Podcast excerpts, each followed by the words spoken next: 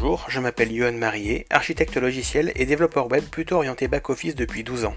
Mon expérience aujourd'hui se concentre sur PHP et le framework Symfony, mais je suis enthousiaste à l'idée d'explorer d'autres technologies.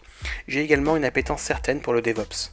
J'aime concevoir des systèmes, refactoriser et tester le code efficacement, challenger l'expérience utilisateur, m'approprier les règles métiers et enfin transmettre mes connaissances aux moins expérimentés.